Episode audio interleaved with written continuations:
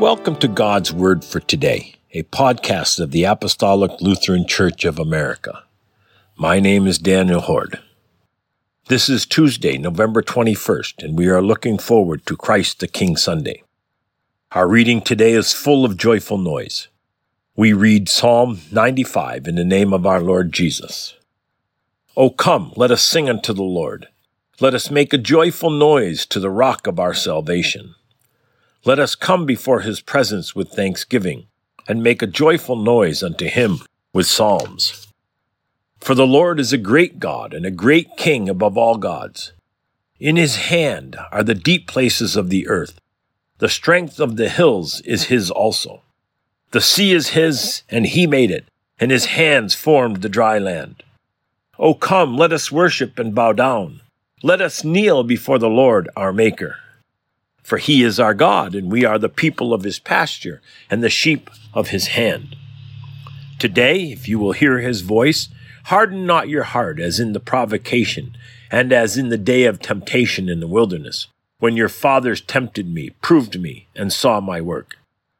Forty years long was I grieved with this generation, and said, It is a people that do err in their heart, and they have not known my ways, unto whom I swear in my wrath that they should not enter into my rest.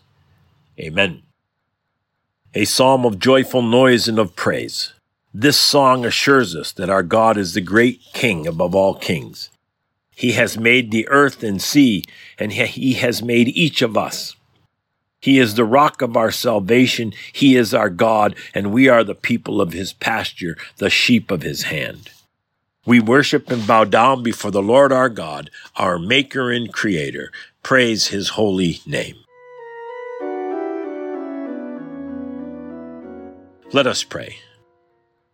Lord God, Heavenly Father, we thank you, we bless and praise you forever, that you sent your Son to rule over us, poor sinners, who for our transgressions justly deserve to remain in the bondage of sin and Satan and that in him you gave us a meek and righteous King, who by his death became our Savior from sin and eternal death.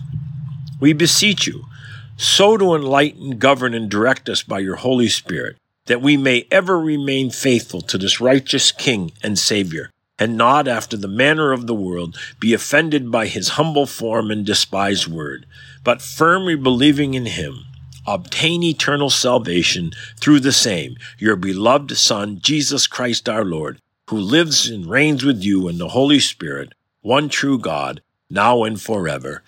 Amen.